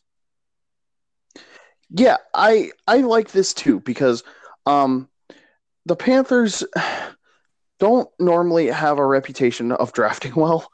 Um they they do they have over the last like 5 to 6 years, but before then they haven't really had success in the draft. Um this guy is really compact. He has a low center of gravity, not the biggest guy in the world. Um Devin Funchess isn't a number 1. Uh, so this guy can run routes. He's quick as hell. He has great hands. He doesn't drop the ball very much. Um, I think this is one of the best picks of the first round, in my opinion, just because they needed they needed another wide receiver, and they definitely got a talented one in DJ Moore. Yeah. Um, the Panthers, like you said, exclusively do not draft well. I think they were super lucky getting Cam Newton. So, uh, I, I don't really have much to say besides I am happy that the Panthers were smart and got a wide receiver. Yeah, I mean, I'm they they got Torrey Smith through a trade with Philadelphia. They picked Devin Funchess, have DJ Moore, and then it drops off considerably. Uh, you have Jarius Wright, who is meh at best. Uh, Damiere Byrd, Curtis Samuel, Russell Shepard, Jamal Jones, uh, Mose Frazier, Fred Ross, Rashid Bailey, and Austin Duke. Most of those guys are going to be cut before the season starts, unfortunately, but you can't look at Devin Funchess or Torrey Smith as a number one. So I, I, I feel bad because this kid is going to be relied on a lot to be the savior at wide receiver in Carolina now that Calvin Benjamin's gone. But I, I do like this pick a lot uh, out of Carolina. But moving on, the Baltimore Ravens selected tight end Hayden Hurst out of South Carolina. Uh, I I like this guy just because he was formerly drafted by the Pittsburgh Pirates. Um, you know me, I'm a baseball guy. I host the baseball show on uh, Die Hard Sports Radio. Uh, this guy can block. He has strength. Uh, when he catches the ball, he's hard to bring down. And for a tight end, he sees the ball into his hands really well. He has very soft hands that really embrace the football. I love this pick. The Ravens needed a tight end. The Ravens need a lot. I don't see them really moving forward this year. I, I see them kind of staying stagnant and um, maybe even like maybe a losing record this year. Um, I, but they're they drafted well this year. Yeah, um, I wouldn't say. Well, yeah, they might have a losing record, but I wouldn't say something astronomical. I'd say, well, they went seven and nine last year. Yeah, I say six and 10, 7 and nine, somewhere around there. Um, Yeah, just because I see Joe Flacco getting hurt, he's been taking a lot of hits. Now, granted, the uh, Ravens did take two offensive linemen this year in Bradley Bozeman and Orlando Brown in the sixth and third round, respectively. Um, oh, no, I'm sorry, three offensive linemen. They also took uh, Greg Senat in the sixth round. Uh, they're they're trying to provide protection for their uh, number 32 overall pick, which we will get to in a second. Um, so I, I like what they're trying to do. They're really trying to build themselves up. And um, at tight end, they had Nick Boyle and Maxx Williams. So not a whole lot to be excited about there. So Hayden Hurst definitely a good pick. uh, with the 26th pick, the Atlanta Falcons took Calvin Ridley, Fuckers. uh, wide receiver out of Alabama.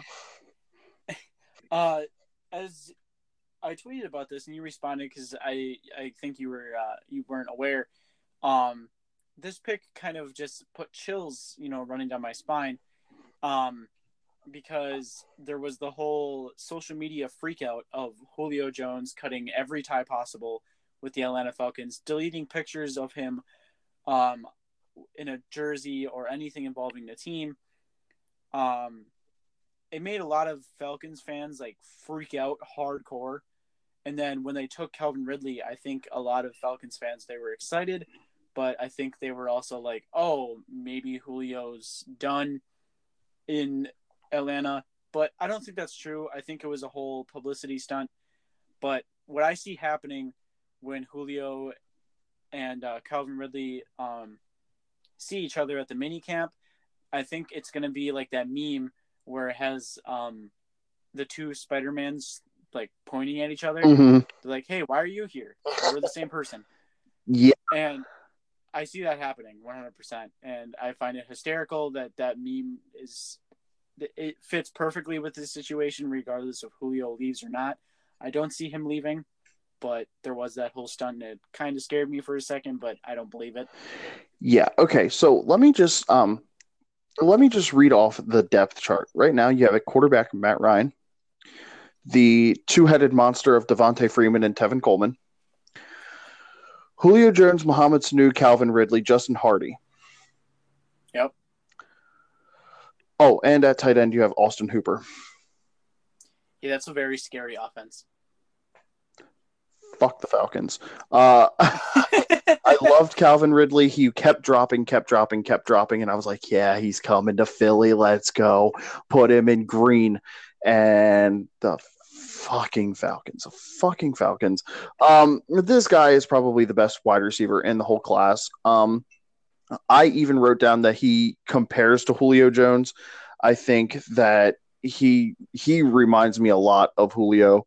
Uh, he can get up and go. This guy is quick, but he like he accelerates like very very fast. He has great hands, good cuts. He can run around. He can block uh, for running backs. This guy can do it all. I think he's the best receiver that to come into this draft, honestly. And I think this is the best pick the Falcons could have made, outside of maybe a lineman to protect Matt Ryan. But you didn't see a lot of them going after this until like the third round.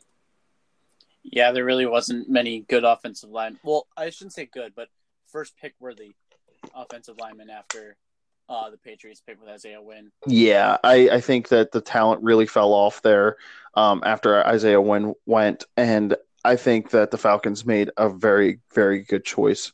Um, the 27th pick was the Seattle Seahawks, and they took Rashaad Penny, running back out of San Diego State this pick was fucking stupid. Okay, I don't, there had to be something that the public doesn't know about that he had a visit there it was phenomenal. But oh my god, I cringed actually when they made this pick because their offensive line is terrible. Their defense fell apart this offseason. They need a tight end. Um oh my god, I I cringed. I'm I am he's there's so many other running backs that are, are better than him. Yeah. They could have taken not only they that, wanted a running back. Not only that, they have five other running backs on their roster. Mm-hmm. Like, let me let me just read you off their their wide receivers, which aren't bad, but you have Doug Baldwin, Tyler Lockett, Marcus Johnson, who they got from Philadelphia this year, um, David Moore, Cyril Grayson, Tanner uh, Tanner McEvoy, Jaron Brown, and Amar Amara Darboh out of Michigan. And I've seen Darboh play in Michigan. This dude can get up. Like he is very, very tall, very, very quick. He can block. He's a tough son of a bitch. So you didn't have to address wide receiver, but you didn't really need to address running back either. What you needed to address was that shitty ass offensive line that's protecting your franchise quarterback and Russell Wilson. And that defense looks like trash. Like the only ones left are really Kam Chancellor and Earl Thomas. I mean, you have Bobby Wagner. Yeah, but, Um, but he struggles to stay healthy. And then Barcavi, uh, Barkevious Mingo, same thing. Cliff Avril, same thing. Nazair Jones. Cliff Avril is also old. Yeah, but that that's what I mean. Like you guys they they picked Rasheem Green, which is fine, but you could have got a first a first round talent in defensive end and you didn't. And or corner or safety, but you didn't. So it just blows my mind that they would pick a running back that early and a guy that nobody's really ever heard of. Yeah, he was the fifth ranked running back in this draft. Yeah, and they took him as like I think he's the first running back to go. Well, no, he's the second back Second, who was? Saquon. Oh yeah, Saquon. Sorry, sorry. I consider Saquon to be a god, not a running back. exactly. so I just, I just don't get it. Uh, Seattle, I think they really messed up their draft this year. They did not draft well at all. Yeah, they they did terrible. Um, I'm not excited. I mean, okay, I take this back. I want to cover this now before I forget. The Seahawks, there's they made one pick that I'm excited about, and I talked to you about it on the phone earlier, and it's Shaquem Griffin. Yes. He has an underdog story because of the whole missing his hand, Yep. and uh, And he's playing with his brother. he, exactly. They're you're reuniting the Griffin brothers. His brother is, I- would say, a good corner. He's not great. He's not a Richard Sherman. No. but I could see them both being starters. Um, I wouldn't put Shaquem Griffin as a starter on day one. I put him on special teams, depending on how he works out um, with the team. But he's a phenomenal player, explosive player. Played some safety at UCF. Um, which if you can play safety and make interceptions when you have one hand, you're gonna be godly if as long as they put you where you belong. Yeah, and that's the thing is they're to have to work with him, and that's going that's that might like that might be to the team's detriment for the first couple games of the season. But as the year goes on, I think Shaquem Griffin's definitely going to be one of the better players to come out of the draft. Um, I'm shocked that he fell as far as he did. It kind of pissed me off a little bit because he had a great combine outside of catching, which because he has one hand, what do you think? But he he's really good at deflecting passes. He's good at tackling. He wraps up quick. Like I just don't get why teams passed up on him outside of him missing his hand. But he's been able to play through it. Good for him. Um, I'm happy that the Seahawks took him. But outside of him, I just I don't see anything good that they really took. I mean, they drafted a punter. They drafted Trey Flowers, which is the free safety in the fifth round. Decent pick, not great. Uh, Penny is a. I, I don't even know if he's a good pick or not. I didn't really know too much about Rashaad Penny. Like he shouldn't have gone until the third round. Yeah, like I said, he's a fifth. He's the fifth ranked running back, Yes. and um, back, backing up a little bit with Shaquem Griffin, the guaranteed if he had two hands, he would be a first round pick. Yeah, first round talent, It's- hands down. It's only because of the missing hand that he fell, and teams won't admit to that. Obviously, it's a concern, and everybody knows it, and he knows that. He knew that he wasn't going to be a first round pick. Yeah, but it's not like he's missing his arm. He's just missing his hand. and that's what uh, like I shared it on Facebook, and my girlfriend's dad commented on it. He goes, "Well, I don't understand how he was drafted. If how is he gonna do well if he only has one hand?" I said, "He was one of the best linebackers at the combine this year. Yeah. He obviously he's not a prototypical linebacker that's gonna, um, you know, he's not a Tremaine Edmunds, but he is explosive. He gives 100% on every down Yep. he he was all over the field at UCF, and people are surprised, you know, and it's these these people that they're they're not open minded. They they think that if you're a linebacker, you need to be the next Brian Urlacher, Yeah. As long which as isn't you're- true. as long as you're able to sit back, read an offense, and tackle well, that makes you a good linebacker. So I and I see all of that in Shaquem Griffin. So um, we got to move on because if not, we'll be here for another hour and a half. Yeah. Um, at the 28th pick, uh, I got goosebumps because Roger Goodell introduced a walking Ryan Shazier to make the. Oh my god, I was so happy. I I have goosebumps now thinking about it because seeing this guy walk after the scary injury that he had, I I I was left speechless. I was borderline in tears. Good for Ryan Shazier. He wants to come back to playing football. I think he should just kind of sit back and, and, and just and, and enjoy retirement. I know that he's he's a competitor and he's a football player, but I, I don't want to see him back on the field. It's too scary. The injury risks are too high. Um, but he If, if anything, uh, sorry to interrupt, but if anything, don't put him back on the field within the next two years. No, let him coach. Like just transition to Yeah. coaching, bro. Like you, ha- he has a great mind for football, and I would love to see him on the sidelines. But kudos to Ryan Shazier walking out of that tunnel to make the pick, and with that pick, the Steelers took Terrell Edmunds, safety out of Virginia Tech, and I thought that this was great because this guy reminds me of Polamalu. You see, and uh, we talked about this. I didn't like the pick at first. Now, because I didn't really analyze him too well. Mhm. But now that I've actually like looked into it, watched some of the Steelers safety play last year, regardless of um, them getting Morgan Burnett from the Packers this year. Mm-hmm. Um, now that I've analyzed it, watched some tape of his, do I think he should have been a first round pick? No. Do I think he should have been a sure great second round? Yes. But I, I see why they reached though, because yes, and I, I see why they reached. I completely understand now that I've watched some tape and analyzed everything. not only that, but if you look at their if you look at their depth chart, which I have right now, their free safeties are Morgan Burnett, JJ Wilcox, and Jordan Dangerfield, and then Terrell Edmunds, which they have slotted as, as a free safety. I don't think that he's going to play free safety. I think he'll play strong safety. And I think that Sean Davis will end up being bumped to free safety, or he'll just be bumped back behind Terrell Edmunds. Um, their safety depth chart is not good. Yeah, no. so I understand why they reached for him. I would have to.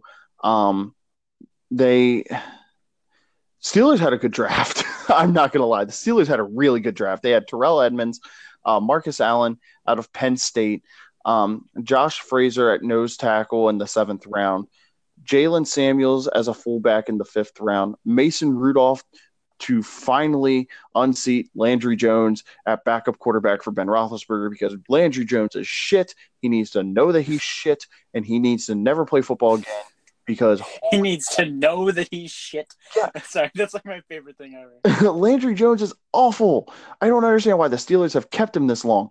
But Mason Rudolph, I like that pick uh, to back up Ben Roethlisberger. And then they drafted a right tackle, which I'm probably going to fuck the name up big time. Chukwuma o- Okorafor uh, at right tackle, and then James Washington at wide receiver. Um, they had a really good draft. They addressed all the needs that they needed to address. Um, but I love the pick of Terrell Edmunds. He really did well um, in college, and I love watching him move up in into the pros because, like I said, I think that he reminds me so much of Troy Polamalu. Yeah, and he does. And like I said, when I I wasn't expecting that pick, but now that I've like I said, like that I've watched everything, I completely understand the pick. Mm-hmm. So um yeah, great pick overall for the Steelers. But uh, moving on from that, um with the 29th pick, the Jacksonville Jaguars took Taven Bryan, uh, D tackle out of Florida. The Jaguars' defensive line is scary. Yes. Um, Philadelphia this last season proved that you'll be a great team if you have great players in all your rotation.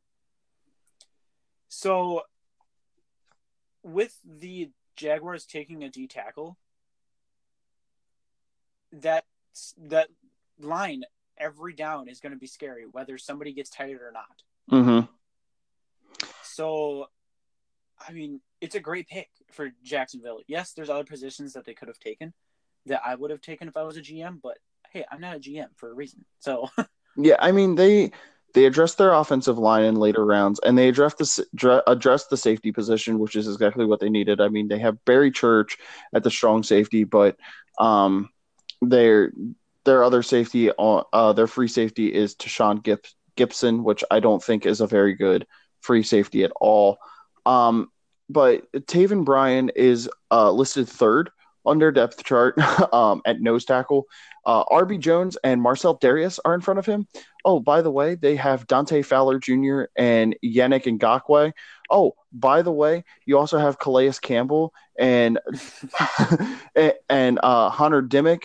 Oh, by the way, they also have Telvin Smith, Blair Brown, and Jack uh, Myles Jack. Oh, by the way, Jalen Ramsey and AJ Bouye is their are their cornerbacks. This defense is terrifying. I would not want to face Sacksonville next year. Um, they're just going to record more sacks this year. Um, they they are just they are scary good. Uh, Jacksonville needed to kind of get somebody to sub in and sub out on the D line. Uh, I think he can honestly unseat RB Jones and Marcell Dareus at the nose tackle position. It's a great pick for them. Uh, moving on, the Vikings took uh, at the 30 position, took, ooh, excuse me, I burped. I apologize. Uh, took Mike Hughes, cornerback use out of UCF. Um, that's the one thing the Vikings really needed to address. Um, their secondary isn't the best. They they have a good defense, but their secondary, especially towards the end of the year, was starting to look a little bit lackluster. Um, and not you couldn't really count on them to uh, hold down the fort per se. Mike Hughes, I believe, is going to be a good fill for them. They needed a good cover uh, corner. He has some off the field issues, which bothers me a little bit. Um, but if he can keep his nose clean, this guy is a top five true uh, in true talent easily. Uh, he can really recognize plays quick. Uh, he's he's pretty fast, but he has good uh, good pass reading skills. He's able to break up passes pretty easily. So I like I like Mike Hughes. Like I said, a top five uh, pick in true talent easily. Yeah, uh, as I said when we were live tweeting, the draft. I honestly think that yeah, it's a great pickup for uh, the Vikings. My girlfriend's family, they're all Vikings fans, and uh, I'm sorry. Her, it's okay. I mean, uh, her grandpa, he uh, he was trying to watch the draft, but he knew the Vikings weren't picking till late, so he's like, "Nah, I'm gonna go to bed. Just text me about it tomorrow." and uh, I was like, "Well," I was like, "Well, you got a good corner, and uh, he goes, "Well, that's good. I mean, it's what they kind of needed. I mean, yes, offensive line would help too, but uh, I mean, I don't yeah. think they needed to really address their offensive line. They protected Case Keenum enough to get them to an NFC Championship game. So, I'm saying later rounds, not. Oh yeah, yeah, yeah, definitely, definitely. Yeah. Um, a couple of things before we go on to the next pick. I just found these two uh, comparisons for uh, some players that were drafted. No problem. Um, it was probably probably my two favorite or three favorite picks. Um, offensively, uh, Calvin Ridley uh, has been compared to a uh, Marvin Harrison, okay. so that's a great comparison. Yeah. Um, he's rated as his prospect grade was a six point four, so he should become an instant starter. Mm-hmm. Um, sorry, there's four picks here. Um, so Baker Mayfield, uh, he had a 6.04 prospect grade, making him an instant starter. Um, his comparison was Doug Flutie. Mm, I don't know if I like that comparison. I don't really like it either. Um, I think it's somewhat accurate, but um, I think he's better than Flutie was, but yeah. Um, this one you and I have talked about before with Saquon Barkley, mm-hmm. um, being compared to Barry Sanders. Uh, yeah, I, I, think that he's going to be one of the best running backs to ever come out of the draft um, in in this era, really. And he his prospect grade was one of the highest with 7.45 making him a pro bowl caliber player Yeah. and th- that's insane being a rookie and this final one i don't agree with um the, the comparison i agree with but not the grade they had sam darnold at a 7.4 hmm making him a pro bowl caliber player this means like soon in their career this doesn't mean that they're within the next like two Ye- three years. Yeah, I don't agree with that, honestly. Um, and his comparison was Andrew Luck. Except without the injury issues. Exactly. Uh, But I mean, as we said before, Sam Darnold has some accuracy issues. His release is not that good. I think if he tweaks those down, yeah, if he can tweak those and make them better, maybe he'll be a Pro Bowl player within the next four years. I wouldn't say his first couple of, I wouldn't say his rookie or sophomore year, compared to Saquon Barkley, who I think could make a Pro Bowl by his sophomore year. Well, okay, so here's what I think. Um, Sam Darnold has a lot of weapons around him. He has Isaiah Crowell and Bilal Powell, um, and Thomas Rawls. Uh, so they ha- they're pretty set at the running back position. Then you also have Quincy uh, Enunwa, Devin Smith, Robbie Anderson, Jermaine Kearse, and Terrell Pryor at wide receiver. So I don't think that he's going to have an issue build, boot, uh, like beefing up his stats but turnovers are a concern. Um, size is also a concern, so we'll see. Um, I I think Sam Darnold will be okay. I just I- worry about being behind that Jackson or yeah Jacksonville uh, New York Jets offensive line. Uh, that that really that really scares me, but we'll see. Well, moving on to the final two picks, uh, number 32 specifically being one of my favorites. Um, but 30 with the 31st pick, the New England Patriots, who actually I love that they didn't trade their way their first round picks this year. Uh, took Sony Sonny. Mitchell or Sonny Michelle. yeah, you could say it. Sonny Michelle, uh, running back out of Georgia. Um, again, uh, interesting pick for the Patriots. Uh, it's a pick that makes sense, but um, I was really expecting Lamar Jackson. Really, really expecting Lamar Jackson with this pick. I was Um, too. Um, but I will say that now that Dion Lewis is not there, this exactly. Well, they still have James White, but I mean, They have James White and Rex Burkhead. Um, Mike. Rich Burkhead's a fullback. Well, yeah, but um, and then Jeremy Hill, but I, this guy has a lot more talent than all of them combined. Um, yeah, they, and they won't have to platoon running back squads, which I like. Um, he's physical as fuck, strong, quick, and compact. Um, I've seen this guy make a play out of being tackled for a loss for two yards and scramble for 12.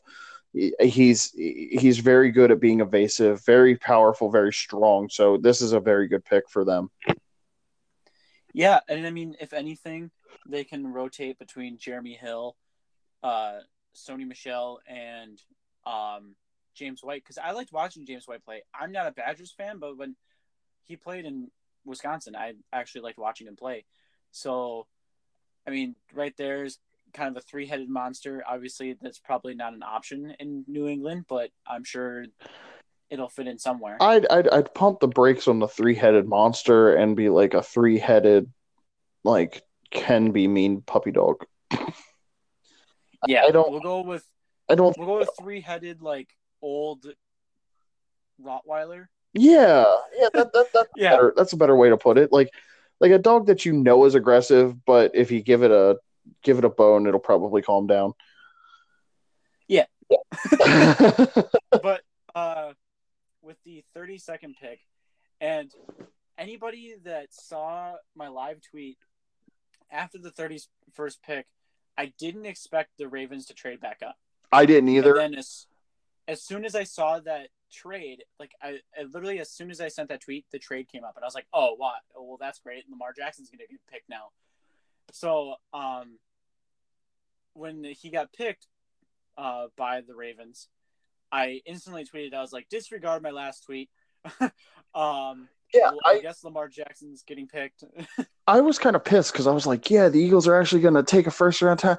We traded. yeah, but I mean, you guys did great in other rounds. So, Yeah, we made up for it. I mean, I think what happened with the Eagles was they saw Cal- uh, Calvin Ridley get taken, and they were just like, okay, maybe we'll take Mike Hughes. And then Mike Hughes got taken, and I think they were just like, okay, we'll wait until tomorrow and just traded back with the Ravens. Um, I love this pick. It's probably the best quarterback pick to come out of this draft by far. Um, Joe Flacco is not elite. Um, we've seen that. He had one elite playoff run, and that was about it. Um, this kid's smart. He can run. He's learning to stay in the pocket. Uh, a lot of talent. I would not expect him to start year one. Let him learn to sit in the pocket and throw. Let him learn to be better than Cam Newton because I think if this kid can become a good pocket passer, he'll be better than Cam Newton, Deshaun Watson, Marcus Mariota, whoever's come out of the draft at quarterback within the last three years outside of Carson Wentz. I think Carson Wentz may become the best quarterback in the NFL, and that's not bias. That's just from what I see out of Carson Wentz. Um, Lamar Jackson is a great talent. He's a smart kid.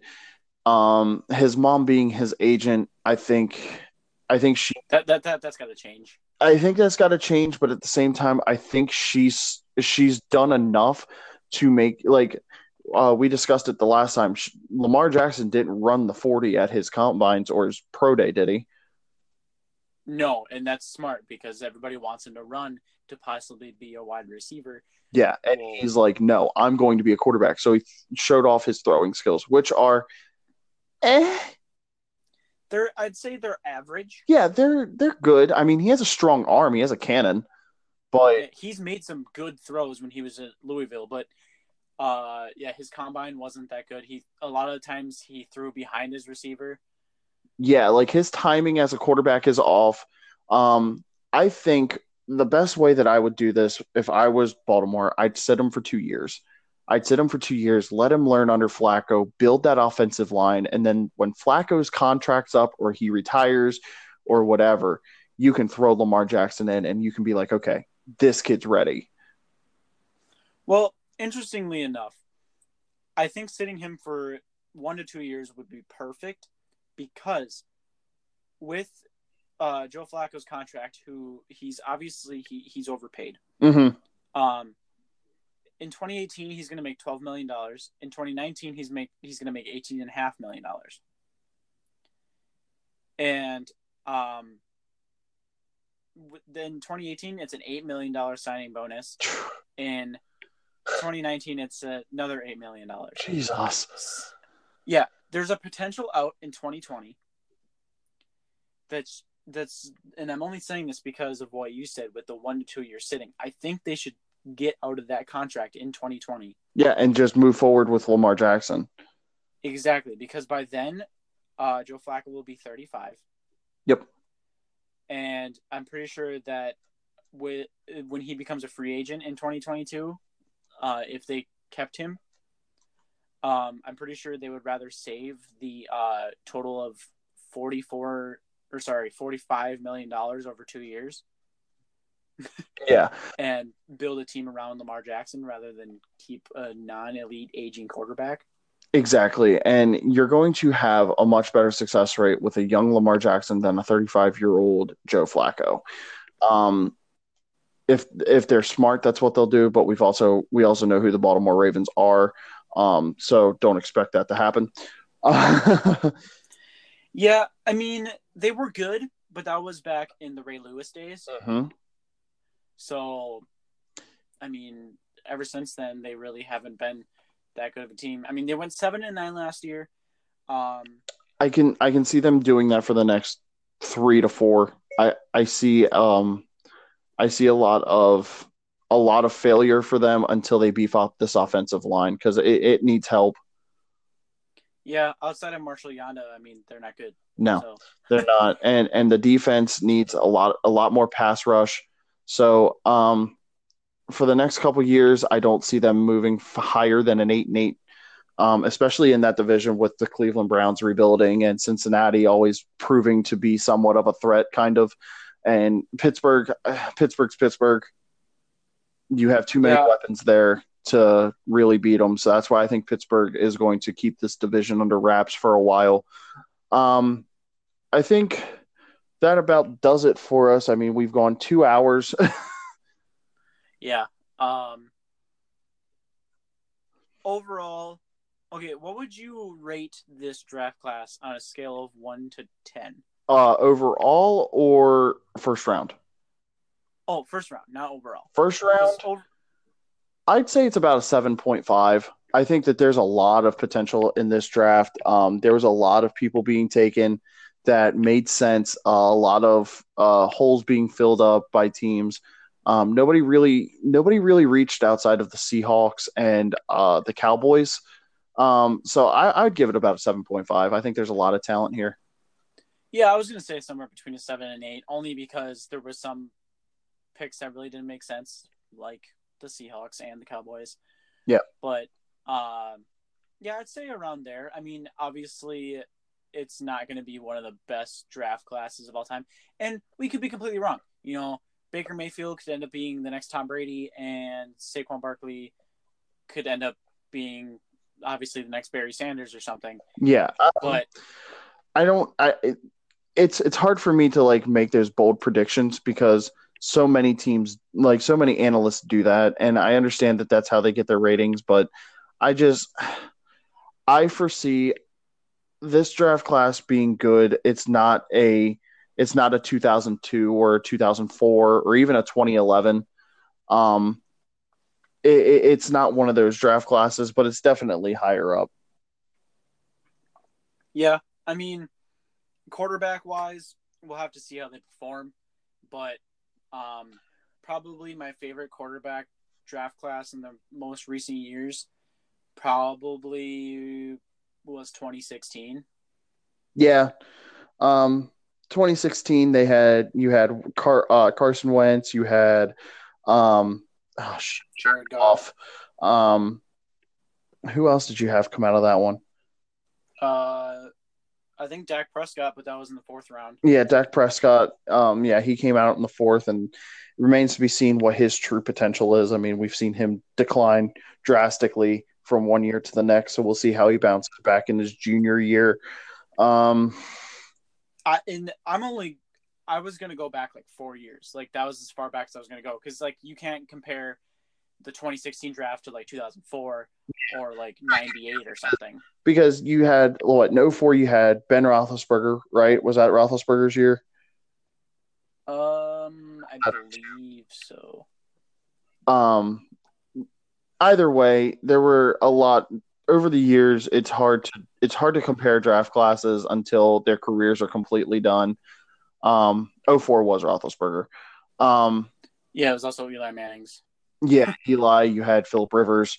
Uh, so uh, it's hard to judge off of those. So I mean, it, it's we'll wait and see. I think that these this class has a lot of potential. Next year, not so much. I don't see a lot of talent coming out next year. It's going to be hard to justify a lot of picks next year unless they have massive breakouts in college this year. Yeah. Um, I haven't really looked into it too much, but I kind of think that uh, next year's draft is going to be more defensive. Yes, massively.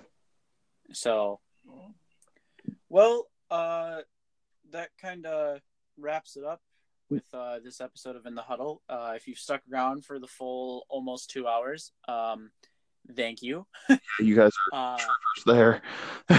yeah, was, it's kind of hard to wrap up 32 picks with our own opinions and our little tangents that we had within an hour or so yeah definitely uh, um, we do appreciate all of your support uh, you can follow us on twitter at it's michael p at it's damien underscore miller uh, use the hashtag in the huddle if you have any questions uh, that you want us to discuss uh, next time we get together. Um, anything else you want to plug? Um, no. Uh, I was gonna plug my own Twitter, but you already said it. So, um, yeah, I mean, yeah, um, me- uh, message us on there, hop in the DMs. Uh, if you want to ask us any questions in particular or use the hashtag in the huddle, we check that. I at least check that uh, every other day just to make sure that there's nothing new that comes in. Um, follow Die Hard Sports on the Mixlr app, and you can catch Michael there every Wednesday at 2 p.m. Eastern and 11 a.m. Pacific. uh, two, one, noon. Yep, eleven. So 2 p.m. Eastern, 11 a.m. Pacific on Wednesdays. You can follow me as well uh, on there on deck with Damian Miller uh, every Sunday at 4 p.m. Eastern, 1 a 1 p.m. Uh, Pacific. Uh, that's my baseball radio show. So if you have anything that you want to discuss on there, you can always chat with us during the show. Uh, there is a chat feature on the Mixlr app. Just follow Die Hard Sports on there, and you'll get notified anytime we go live. Um, so I think that's it. Until then, uh, everybody have a good week, and we will talk to you soon.